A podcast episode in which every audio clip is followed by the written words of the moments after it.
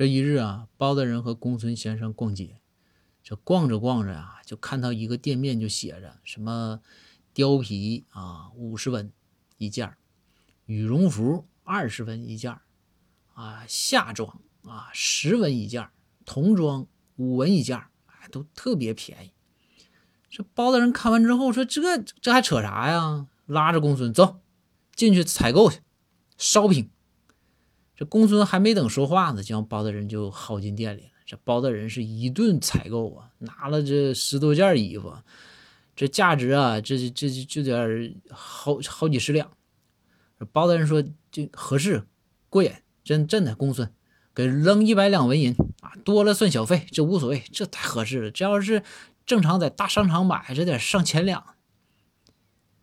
说着呢，包大人抱着这些衣服就要往外走，公孙呐？赶紧把包大人拦下，说：“大人呐，你是不是有病？”